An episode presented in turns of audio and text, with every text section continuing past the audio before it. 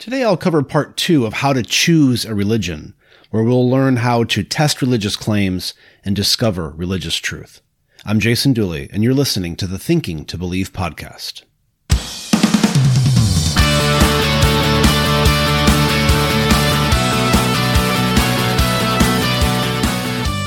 Hey everyone, thanks for tuning in to part two of how to choose a religion.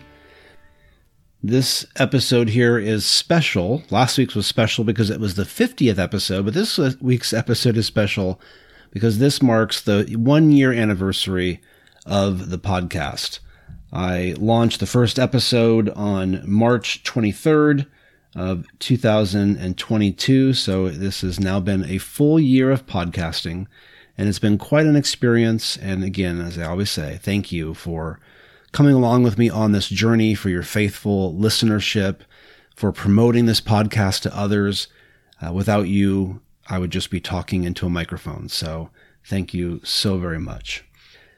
Uh, before I begin part two of how to choose a religion, I was thinking last week about some things relating to the intellect and the life of a teacher, and had some life wisdom, if you will, some things that I thought I would share with you because I know that those of you who listen to this podcast, you are thinkers. You have a life of the mind. You value theology.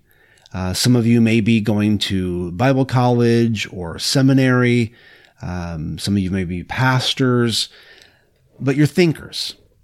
And I think people who think often have similar struggles. Now, some of the things that I experienced in my own life, maybe you haven't experienced them, but I want to just share a few things that I have learned over the years when it comes to ministry and, you know, especially being a, a teacher and caring about theology that I think you might be able to benefit from. In my younger years, I was very zealous for the truth. And I still am zealous for the truth and that I want to know what is true, but I, it was such a passion of mine. And then when I would discover something that was true, I felt it was my mission to convert everybody to that point of view. You know, if I was in an organization that held one view predominantly and I came to believe a different view and I would then want to seek to convert everybody to my point of view is a, a, a reformation of sorts.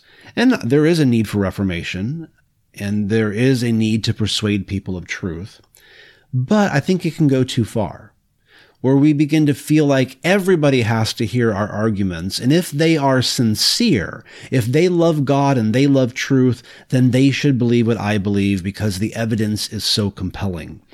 Well, one, I've learned over the years that what evidence may seem compelling to you may not seem compelling to somebody else. And sometimes we're not just, we're not ready at that moment, given our current understanding, our current place to be able to see the truth of what somebody else is saying. There's one particular issue, I won't go into the details now, but there was an issue that I was debating many, many years ago. And a friend of mine was trying to convince me of their point of view, and I disagreed, and I had all sorts of arguments against them. And then years and years later, I came to adopt their view for the very reasons that they were giving me, you know, decades ago. And for whatever reason, back then, they just did not seem persuasive to me. Because remember, our, our beliefs are interconnected. There's a whole web of beliefs that we have. And so, given where I was at in my stage of theological growth, I just wasn't prepared to see the truth of what was being said, and I didn't find it persuasive. But years later, I did. So, not everybody's going to be persuaded uh, immediately when you give them the information. And two, not everybody's in a position to dialogue. Either they don't have the time because they're too busy, or maybe they don't have the know-how to decipher what it is that you're saying. They don't understand the concepts, or, you know, what you're saying might contradict what their family has always believed, or their pastor had, has taught them.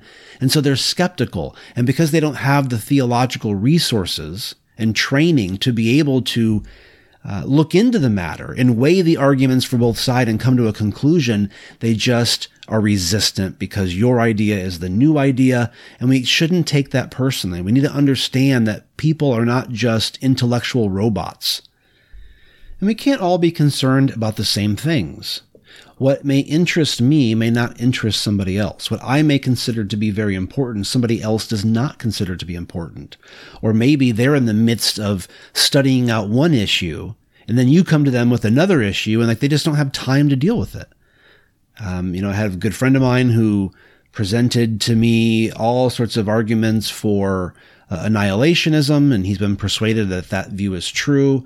And I'm skeptical of it, but I just don't have time right now to look into the evidence, you know, for his view and, you know, the arguments against his view. I don't have time. Will I get to it someday? Hopefully. But right now, I just don't have time to get in, into that issue because of work schedule and other priorities. So not everybody is going to have the same priorities that you're going to have uh, when it comes to you know theological matters. I've also come to realize that with a lot of people, it's a waste of time to try to persuade them because some people don't care about the truth. They really don't care. And so, or they care more about their social standing. They care more about um, being able to affirm what their denomination has always affirmed. They don't want to change, or they're, uh, you know, there's all sorts of emotional reasons people can have for rejecting uh, something that is true. I've also learned to be comfortable with people disagreeing with me. There was a time in my life where I felt the need to argue with everybody who wanted to argue with me. Anybody who thought that I was wrong, I would spend 10, 20, 30, 40 hours, whatever was necessary, however long they were willing to go, I would go. And of course, it comes to a point where you're like, okay, I can't keep doing this. I don't have the time to engage all the people that want to engage me. Um, and there's going to be people out there that disagree with you. You know, there's people who've written position papers against papers that I've written. I don't have time to read all of them. I don't have time to write responses to all of them. There's going to be people that disagree, and you've got to learn to be comfortable with that. Another thing I've learned is not to be too intellectual. Now, I love intellectual matters. I love thinking. I love academics to an extent. um, but one thing I've seen in, in among theologians and people who love the Bible, they love the Word, and they pursue theology as a uh, a profession, if you will. You know, they're studying theology at a Bible college or a seminary. In an academic environment, you can feel the temptation to try to appear very smart. You want to appear as an intellectual. You want to use the big words. You want to get into the Greek and almost prove yourself. Don't fall into this trap of who's got more degrees or who has what degree from what seminary or college. At the end of the day, it really doesn't matter. Now use academics to the glory of God, but academics is not the purpose of studying theology. The purpose of studying theology is that we can come to a better knowledge of the truth and share that truth with sinners and to share that truth with God's people. That's our job. And guess what? God's people, for the most part, don't need to hear about the Greek words. They don't need to hear about the syntax. That may be necessary sometimes, but oftentimes I hear preachers, you know, the Greek says this and the Greek says that. And oftentimes they don't even know what, how to really handle the Greek. They're looking at Strong's Concordance, which is the first sign that they don't understand uh, the Greek language. But people just want to hear the truth. They want to hear it explained clearly, simply. Now, I know that some theological topics are not simple. Uh, but our goal as teachers should be to make it as simple as possible, to use as few big words as is necessary. And when we have to use big words, explain the meaning of those words. Because the goal is not for people to think that we're really smart. The goal isn't to prove ourselves as theologians. The goal is for people to better understand the Word of God. So study theology, be committed to a life of the mind, but stay humble always remember what the purpose of all this is and don't get caught up in feeling like you have to convert the whole world and, and nobody can disagree with you. Just be comfortable in where you're at theologically, where you've grown, share the truth with those who are interested, And those who are not, that's on them.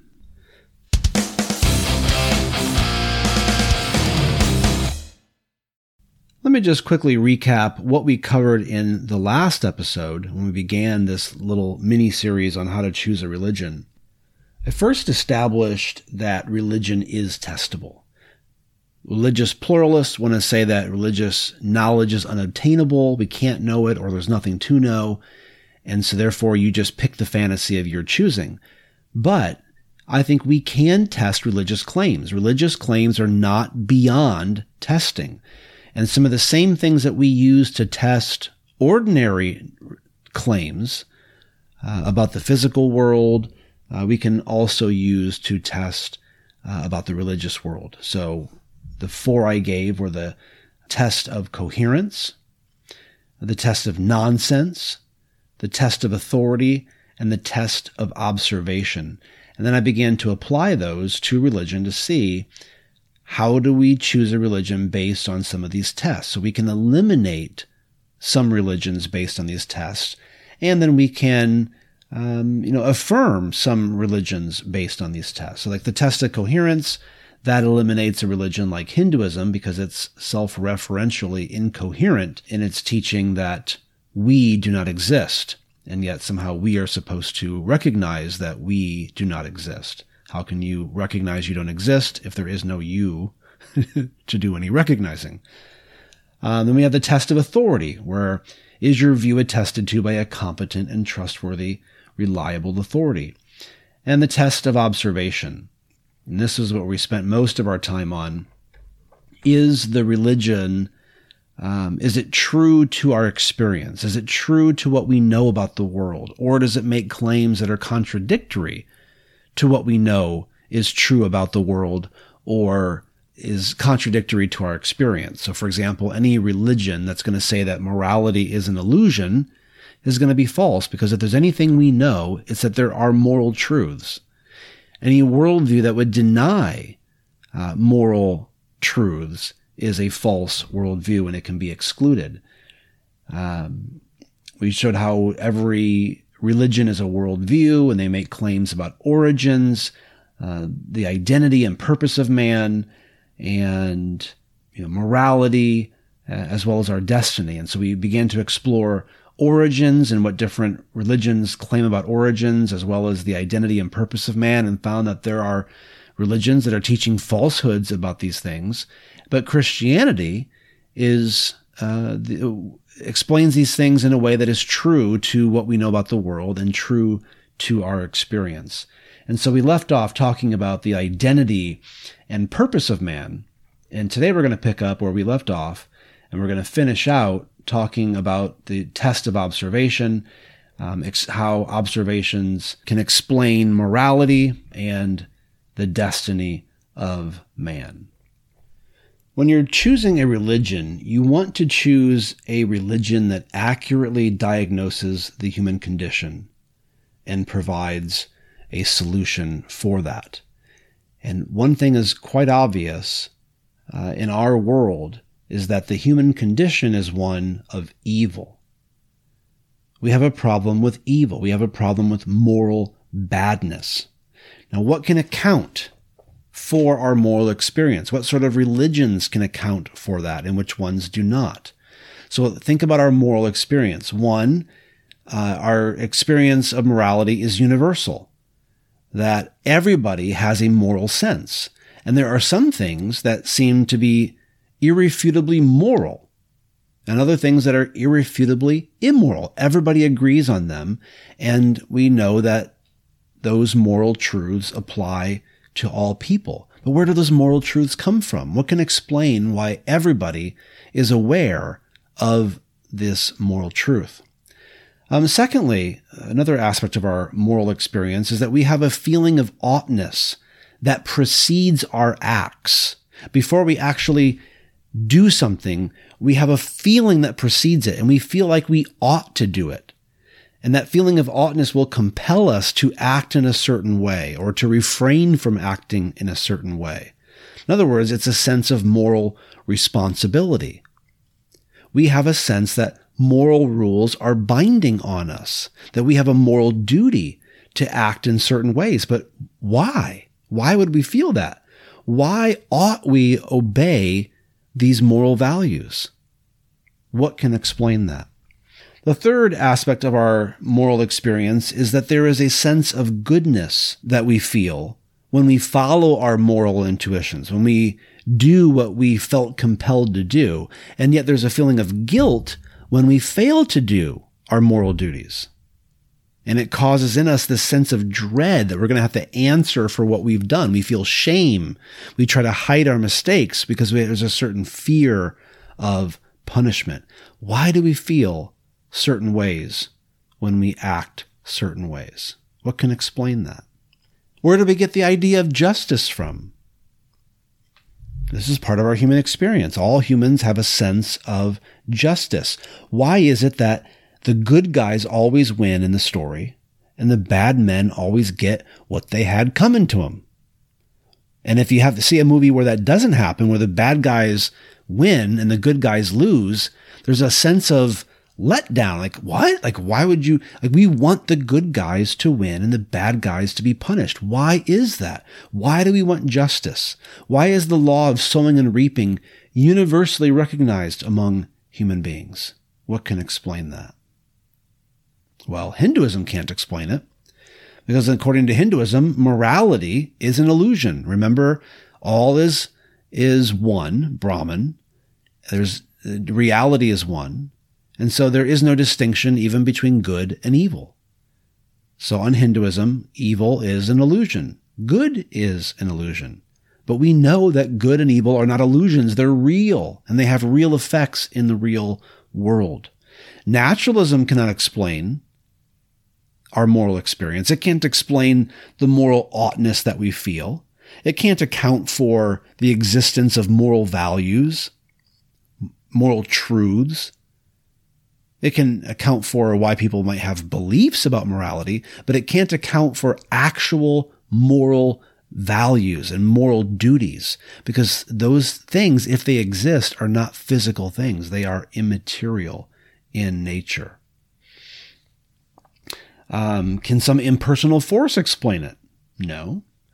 Um, even if there was some abstract principle in the world or some force, it can't account for our moral duties because you still have to ask, why ought I obey it? What, what, uh, in what way am I beholden to some impersonal force?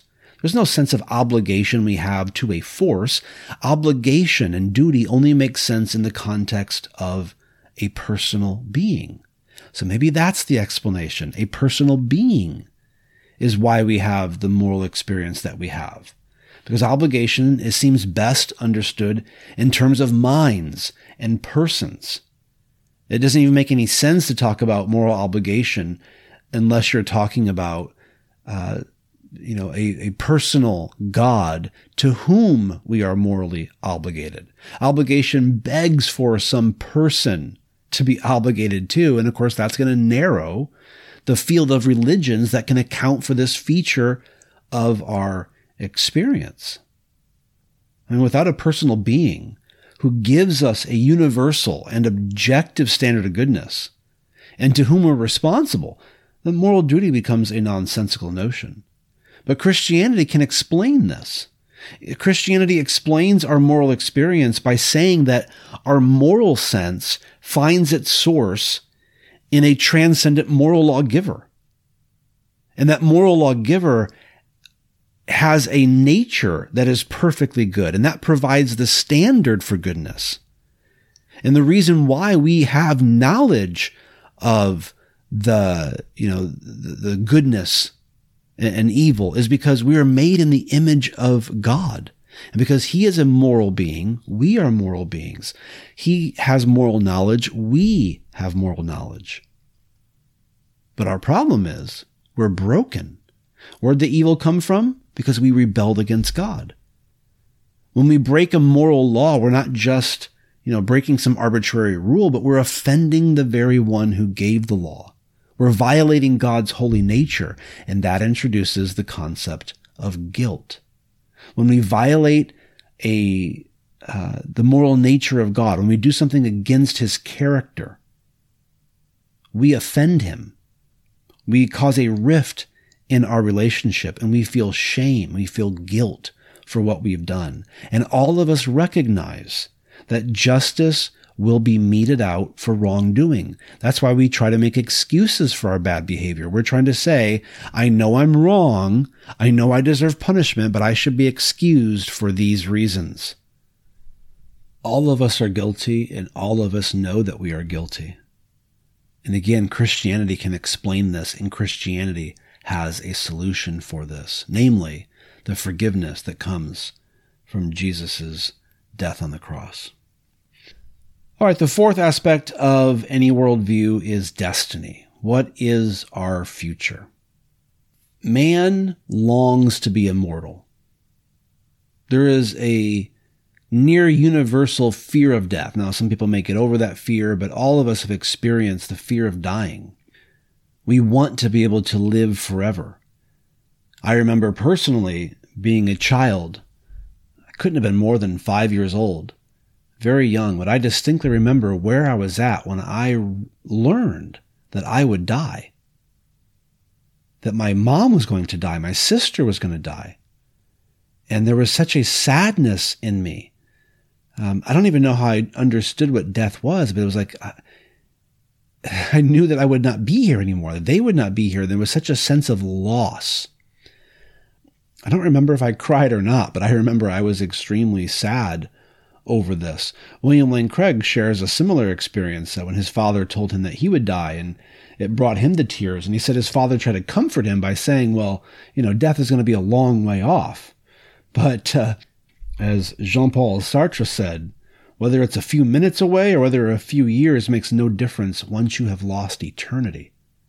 All of us want to be immortal. Why is that? Could it be because we were made to be immortal? Could it be that our the way we were created was to be able to live forever? But if all we do is live to die, and there is no God and there is no religion that is true, well then our lives have no more significance than mosquitoes. Who cares if we die? There's no purpose to life. There's a part of human beings that aren't even fulfilled in this world. And C.S. Lewis makes an argument from this where he says maybe the reason why we are not fulfilled in this world is because we were made for another world. He says, quote, I, if I find in myself a desire which no experience in this world can satisfy, the most probable explanation is that I was made for another world. So I find that very interesting. We also desire to be in relationship with people and to know people on an intimate level. And I think this also should give us a clue as to the meaning of life and, and our destiny. Because if we find the most satisfaction and meaning out of loving relationships with others, maybe we were made to be relational creatures. Maybe this says something about our destiny, that our end is to be in relationship with God and with each other forever, growing in relationship. And that's exactly what Christianity teaches that man will live forever. You'll be either in heaven or hell based on your response to Jesus. But in this future world, all evil will be eradicated. There'll be perfect justice, perfect creation. We'll have immortality. That's the destiny that Christianity gives. So if you have a religion, however, that the future of mankind does not match with human beings' deepest longings and intuitions, then that ought to be a clue that there's something wrong about that religion.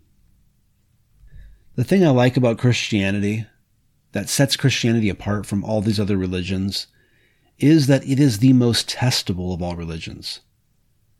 There's a lot of religious points of view where it's very philosophical. Um, it's maybe you know more about morality, or makes claims that are impossible to be able to either verify or to falsify. And yet Christianity makes claims about history, makes tr- claims about physical reality that can be checked out. Christianity has prophetic claims that you can check to see whether or not there was a fulfillment of those prophecies. Christianity teaches that Jesus Christ rose again from the dead. We can use historical investigation to research the original reports of this to see whether or not they are historically credible. Like you can actually examine this. We can go dig up things in Egypt and in Israel that will confirm what we see in scripture. Some religions may not be very testable. They're testable in certain areas, but Christianity is very testable. And the thing that blows my mind and convinces me that Christianity is true is not only is it open to testing, and the, and the more you can test it, the more uh, possibilities there are to falsify it. And yet, every which way it's tested, it proves to be accurate. It proves to be reliable. And we can't test every Christian claim. There are some claims that are just beyond testing. But when the things that can be tested are tested and are found to be true, then that gives us good reason to believe that Christianity is true. I don't just believe in Christianity because I happen to like it or because my family was Christian, because it makes me feel good. I believe in Christianity because I believe it's true. I've had an, an encounter with God that has confirmed the truth for me, and I've been able to independently verify its veracity through investigation. If your religious worldview can't be tested, then it shouldn't be trusted.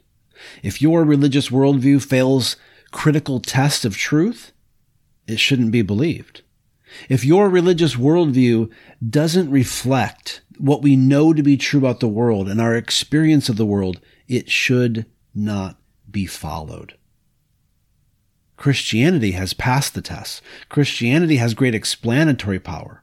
It makes sense of basic human experience and knowledge. It makes sense of origins, rationality, libertarian free will, rights, intuition, the existence of the laws of logic, uh, personal identity through change, uh, human equality, um, moral responsibility, guilt, justice, judgment. All these things Christianity makes sense of. It's consistent with what we know about the world. Christianity is based on a reliable authority, Jesus. He proved his authority by predicting and then fulfilling his resurrection from the dead. And he also taught that there's going to be a coming judgment. And on that day, any old God isn't going to do. So I encourage you to put your religious beliefs to the test and choose the religion that proves to be true. All right, next week, I am going to begin a new extended series on divorce and remarriage. You will not want to miss this.